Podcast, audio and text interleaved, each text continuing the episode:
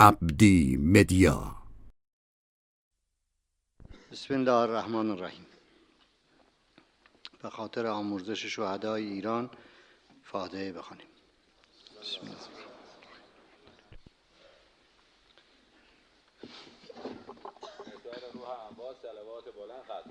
اللهم صل علی محمد و آل محمد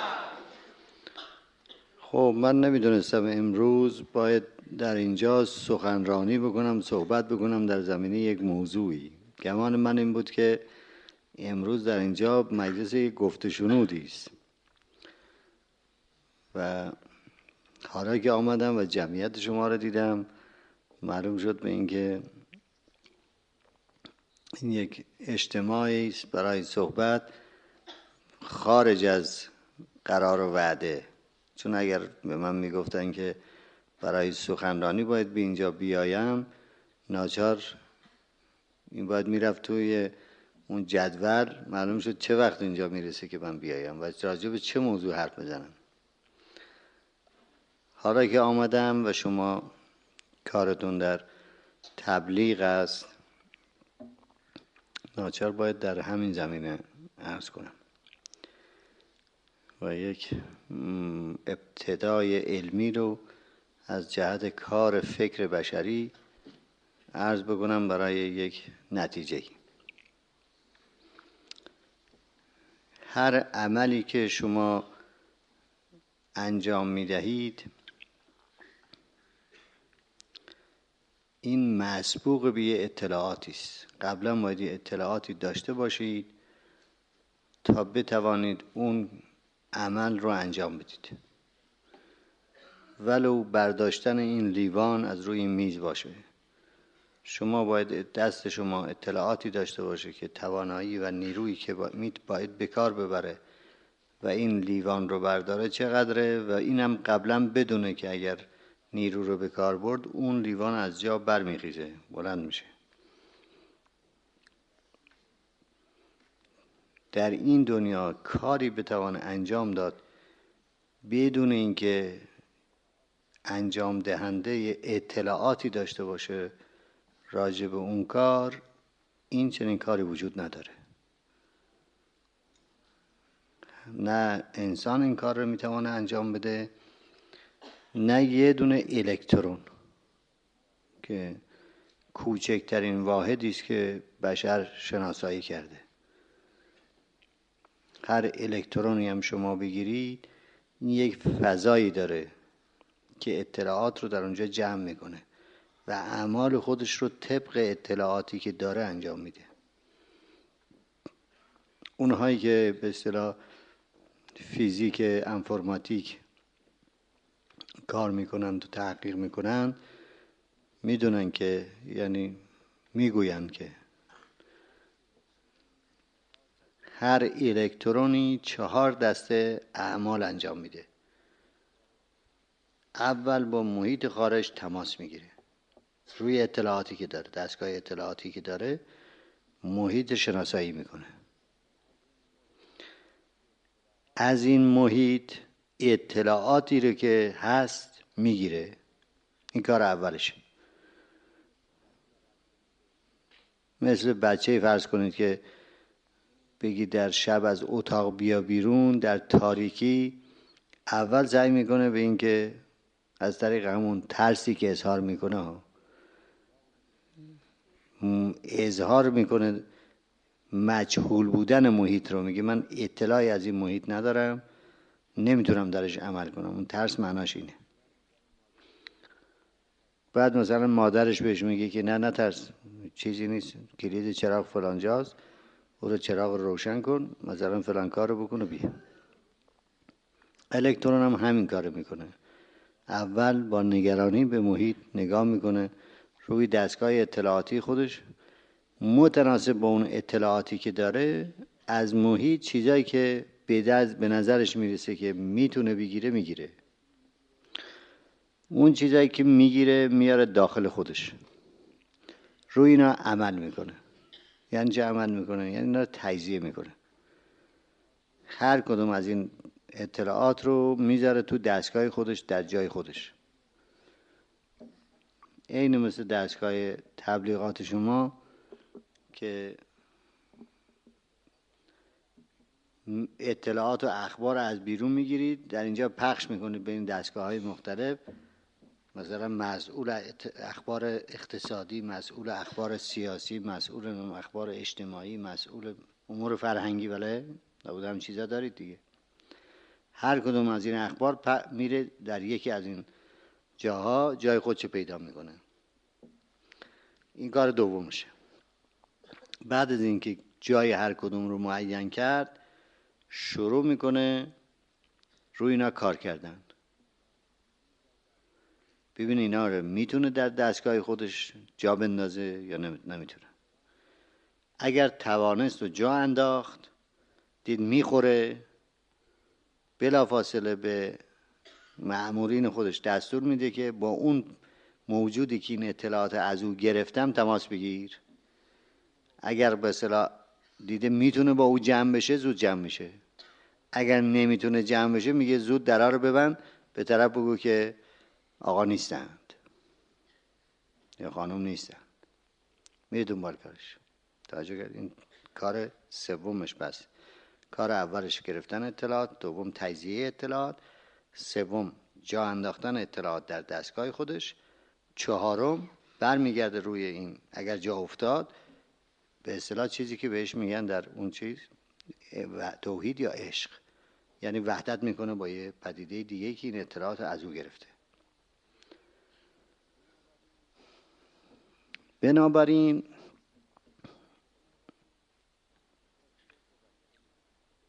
حالا فکر بشری به اون بنابراین رو بذاریم کنار برای بعد. فکر بشری یک کار بیشتر از این هم انجام میده. اون کاری که بیشتر از این انجام میده اون این است که معنا میده مفهوم میده به اون چی که دریافت می‌کنه و در دستگاه خودش اینا رو تجزیه تحلیل می‌کنه جا میاندازه در نظام اطلاعاتیش. بعد شروع می‌کنه از اون نتایج بیرون آوردن.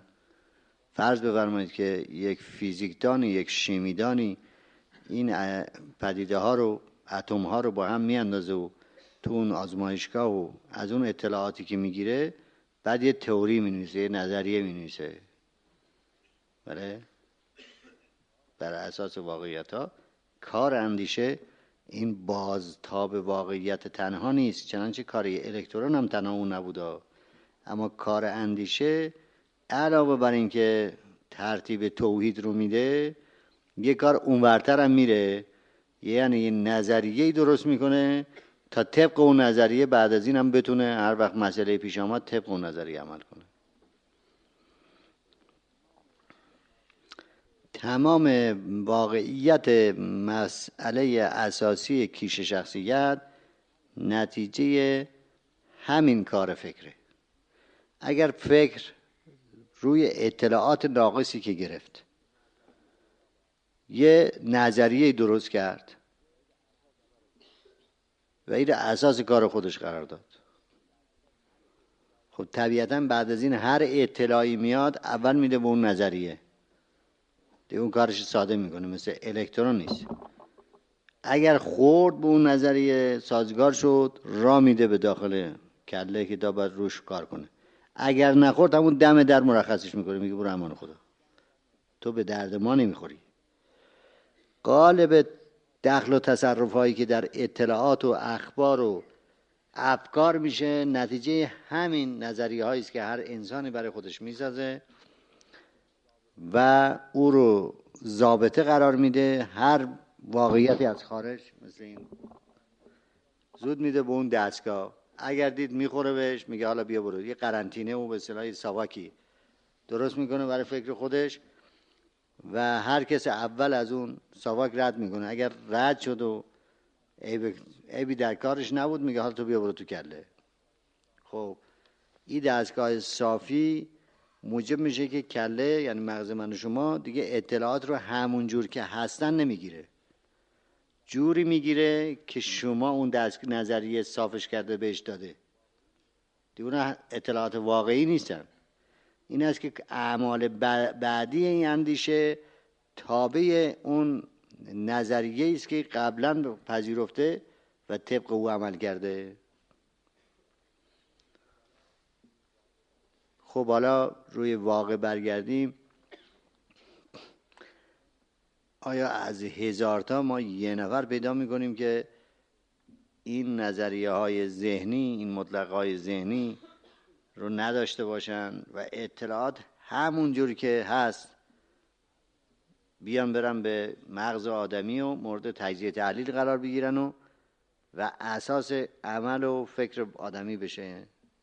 هست؟ گمان من, گمان من این است که نیست. در این این است. اگر 313 تا از اون آدم ها پیدا بشوند که هیچ چیزی رو خودشون سانسور نکنن واقعیت رو همونجور که از به خودشون را بدهن هسته قیام جهانی فراهم شده. برای آزادی بشر رو. خب در غرب یک حرفی می‌زنن همون دانشمندان غربی میگن که دانشمند اگر از لحظه اگر نظریه نسازه خب دانشمند نیست. اگر می‌سازه از لحظه ای که می‌سازه خودش هم به تدریج زندانی همون نظریهش میشه. دیگه تمام شد دیگه. حرفش همونه که زده. از اون به بعد غالبا میشه تکرار مکررات.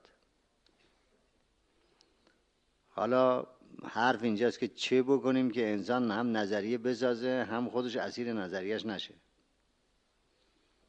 و اون نظریه ساواک خودش نشه. این همون چیزی که در اسلام بهش میگن جهاد اکبر. جواب این چه می‌کنیم؟ مبارزه دائمی با ذهنیتی که انسان رو وادار می‌کنه که طبق عوامرش عمل بکند این مبارزه دائمی این ورزش دائمی این کوشش دائمی در نظر اسلام بزرگترین جهادی است که انسان می‌توانه بکنه و باید بکنه.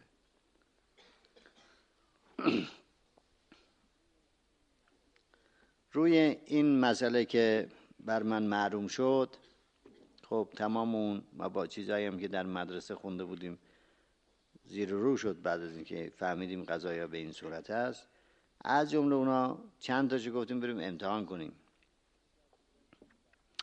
یکی از چیزهایی که من در مدرسه خونده بودم رابط شما هم خونده بودید این بود که یعنی بعد از این مسئله بر من روشن شد گفتم پس در طبیعت رابطه ها نباید بر زور باشه.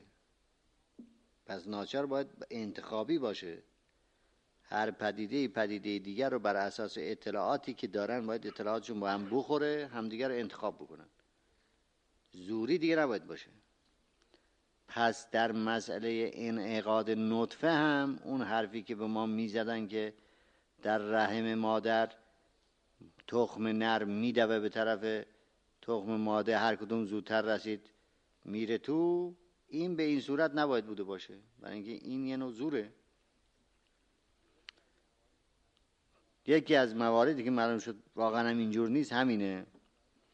و این بسیاری مسائل رو حالا توضیح میشه داد از نظر علمی که مثلا یه موجودی ناقص الخلقه در میاد. اون وقتی قبل از اینکه برویم فرنگ اینجا دارم جوان ها بحث میگردن که اگر خدا عادله این موجود چرا عجیب الخلقه در آمده؟ اون یکی چرا خیلی خوشگل در آمده؟ اون یکی خیلی زشت در آمده؟ از این حرفا. اما وقتی که شما بدانید که دستگاه اطلاعاتی تخم ماده, ماده و تخم نره که همدیگر رو انتخاب می‌کنن اونجور نیست که هر کدوم رو زود رسید بره تو. میرن دور اون تخم ماده میچرخن. هر کدوم که دستگاه اطلاعاتی تخم ماده دید که با مال خودش یکیس می‌خونه اجازه بهش میده میگه بیا تو. اونایی که نمی‌خونه را نمیده. بنابراین از نظر شما یه پدیده در میاد ناقص الخلقه ولی از نظر اون جفت کاملترین جفتی که می‌توانسته باشه دستگاه اطلاعاتیشون ناقص, ناقص بوده. یکی از هموطنان ما که حالا در ایران است و مسئله کاری هم هست روی بعد البته ما انقلابی هم در روش علمی به وجود آوردیم بعد از همین حل این مسئله اساسی. و پیشنهاد کردیم روش علمی جدید که این در رشته های مختلف هموطنان ما به کار بردن. یکی هم در شیمی بود. به کار بردن همین آقای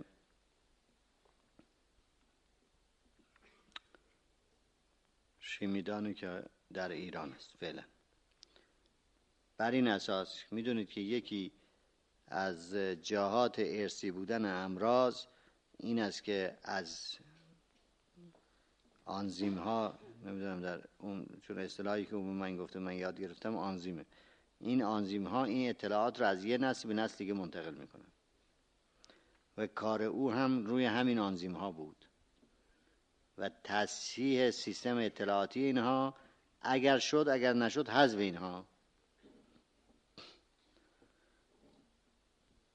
در فرانسه که بودم یک جوانی مثلا نسل بعد نسل این قضروف مثلا پاش روش می‌کرد میرم جو بالو و دو سال یه دفعه باید عمل می‌کرد. مال مادرش از سینه بوده مثلا زده بود قلبش و کشته بود مادر او رو. خب اینا این دستگاه اطلاعاتی که آنزیم هایی که ایر می‌سازه اینها رو می‌شود یا دستگاه اطلاعاتشون تحصیل کرد که نزاز اینجور یا حذفشون کرد. این سابق نمی‌دونستم که میشه. حالا این دوست ما ایر کشف کرد که این شدنیه. بنابراین کلی از امراض ارسی رو با حذف اون آنزیم هایی که دارای اطلاعات نادرست هستن میشه از بین برد.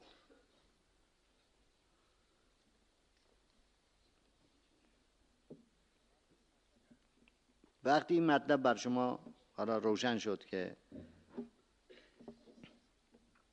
چقدر در اعمال ما در افکار ما تأثیر می‌کنه. اطلاعات صحیح و اطلاعات غلط.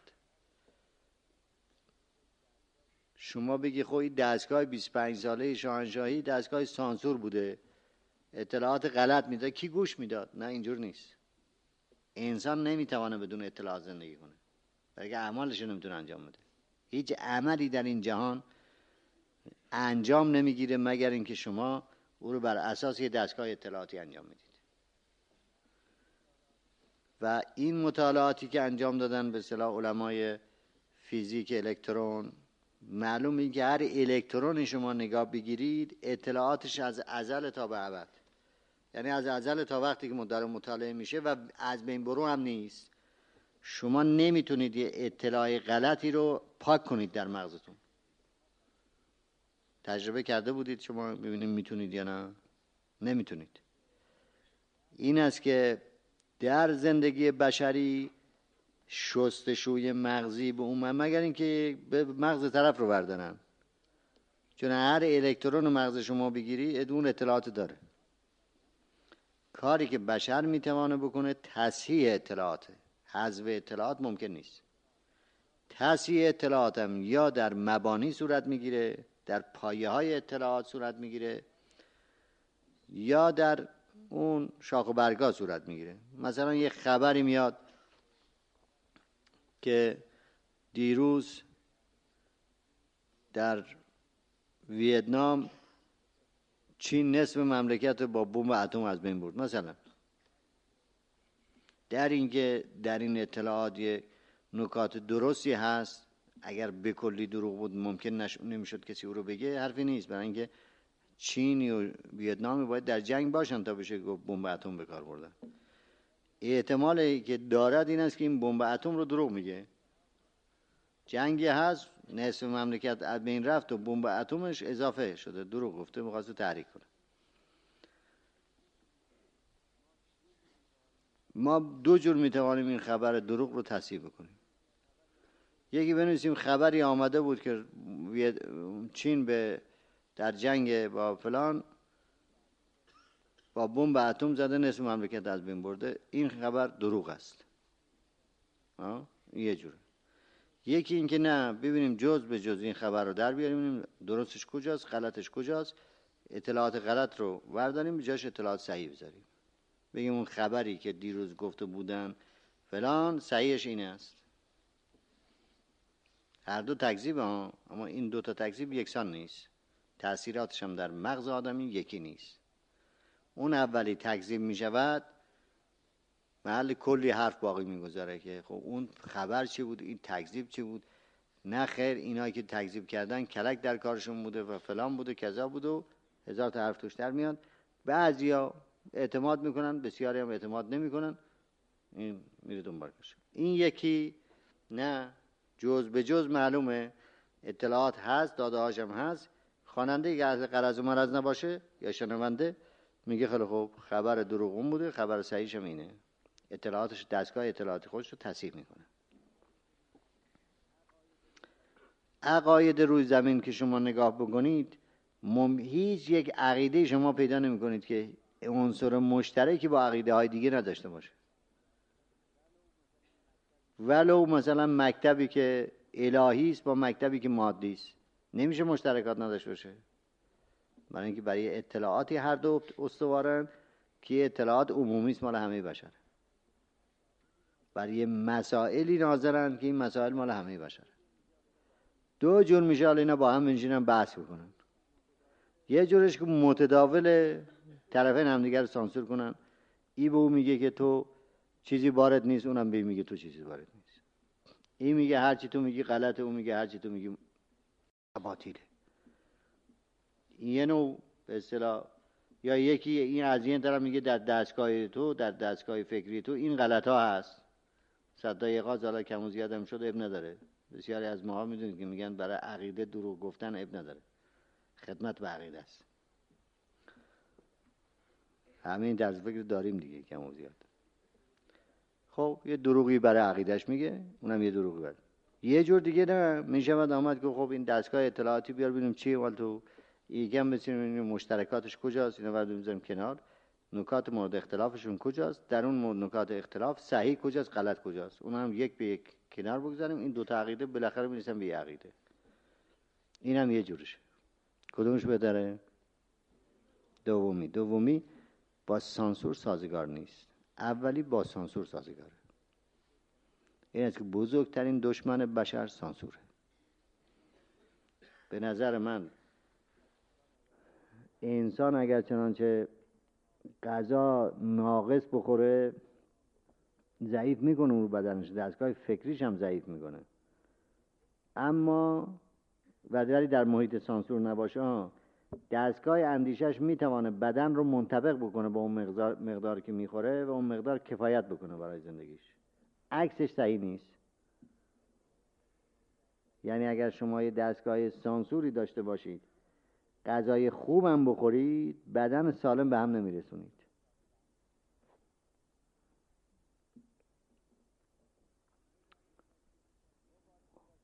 مبارزه با کیش شخصیتم در واقع یعنی همین مبارزه با سانسور. البته من اگر می‌دونستم که امروز اینجا برای سخنرانی میام همون قسمت از کتاب رو که چاپ شده تحت عنوان تعمیم امامت و مبارزه با سانسور همون مبارزه با سانسور اینجا تر می‌کردم.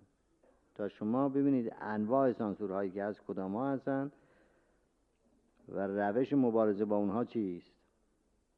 ولی چون نمی‌دونستم الان کتاب با من نیست در دسترسم نیست و اونم خیلی طولانی است. و حتما هم زودترم می آمدم اون قرار دیگر رو باطل می کردم. ولی من خیال کردم اینجا سوال جواب بگفتم خب اونایی که چند نفرم می‌خوان سوال جواب کنم یه کمی بنشینن چیزی مسئله نیست. نمی‌دونستم که باید در جمع شما صحبت کنم. اطلاعات غلط بوده دیگه بله. می‌بینید که. خب این مسئله در اسلام پس مبارزه با کی شخصیت یعنی همین شما مبانی اطلاعات غلط رو تصحیح بکنید. به جوری که ذهنیاتی که به هم میرسونی اینا دیگه حکومت مطلقه بر کله شما پیدا نکنن. به توانه خود از شر اینا آزاد بکنید حالا شما یه نظر رفتی مدرسه دوازده کلاس ما خودمون اون وقت همینجوری بود. دیپلم که شدیم خواهد میگردیم علامه در شدیم. دیگه هیچی. اون پدر من هر دفعه هر می‌زدم میگو بله آقا دیپلم شدن دیگه علامه شدن دیگه هیچی. نقص در کارشون نیست. دست میانداخت و حقم داشت برای ما زیر بار هیچی نمی‌رفتیم دیگه. همه چی میگم همه چی دیگه علوم همون است که ما داریم. یک ذهنیتی بر ما حکومت می‌کرد که این ذهنیت واقعیت نداشت. هیچ واقعیت علمی نداشت. من که در اینجا لیسانس اقتصاد شدم خب قبلا هم کار تحقیق و اینها می‌کردم گمان می‌کردم خب خیلی چیز از اقتصاد خیلی چیزا بلدم. لاغر از اقتصاد غربی. رفتم اونجا دیدم که خب از من نمی‌فهمم این مباحث رو. حالا اونا که اینجا جزوه های فارسی بود حفظ می‌کردیم جواب می‌دادیم. نمره ای می‌دادن رد می‌شدیم. اما اونجا اینجور نبود. خب من باید به استاد چرا می‌پرسید؟ چرا رو باید توضیح داد؟ چرای مال اون طرف می‌فهمید برای اینکه از دبستان و دبیرستان با اون دستگاه فلسفی رو آمده بود. می‌فهمید که این مثلا کینز دو تا منحنی رو به جان هم میاندازه. این معناش چیست؟ خب من اصلا مبانی فلسفه فکر رو بلد نبودم. نجه حفظ می‌کردم. حفظم آدم بکنه بدون چون و چرا ازش نخوان می‌تونه پس بده اما چون و چرا بخوان نمی‌تونه پس بده. یک چونی یک چرایی تمام چون و دستگاه ما رو به هم میریخت. ناچار آمدم گفتم خیلی خوب حالا اثر شروع می‌کنیم. انسان باید تواضع داشته باشه وقتی دیدیم که اونایی که خوندیم حالا لیسانس هست اما علم نیست. علم یه چیزه ورقه یه چیز دیگه است. باید اثر بخونیم. رفتیم از ابتدا شروع کردیم میگیم پدر مادر لغت ها از کجا آمده؟ مثلا همین لغت فرض کنید رشد دیولپمان در فرانسوی. از کجا آمد؟ بعد بعد می‌رفتیم بله این از فلسفه آمد از یونان آمد. اینجور قرون وسطا اونجور رو به تدریج وارد قلمرو علوم اجتماعی شد و در اقتصاد یه معنایی پیدا کرده. ایره که فهمیدیم این هرچی ما اینجا به عنوان اقتصاد توسعه خواندیم اباطیل بوده. برای اینکه اون مترجم هم نمی‌دونسته این معنای کلمه چیست؟ آمده تو دیکسیونر یا کتاب لغت فرانسه فارسی نگاه کرده چند تا لغت دیده خب این توسعه گفته اینه مثل که همه حالیشون میشه همونو گذاشته. توضیح همچون خودش نمی‌توانسته نداده زیل این کلمه تا خواننده او بدوانه بفهمه که این چی معنا داره در اقتصاد همین یک کلمه. توسعه خود چی توسعه؟ این شد توسعه. همینه در اقتصاد؟ نه. کلی معنی داره این کلمه. یا مثلا استرکتور ساخت. و اینجا هی میخوندیم و کلمه هم عجیب, عجیب غریب به نظر ما میامد. خود چی آخه؟ این میگن یکی میگه ساخت یکی میگه ساختار یکی میگه ترکیب یکی میگه ساختمان. آخر این نمنه شیدی. ما نفهمیدیم این چیه. رفتیم اونجا. تو اقتصاد هم هی میخوندیم استرکتور استرکتور استرکتور. چی آقا خدایا؟ این چیه؟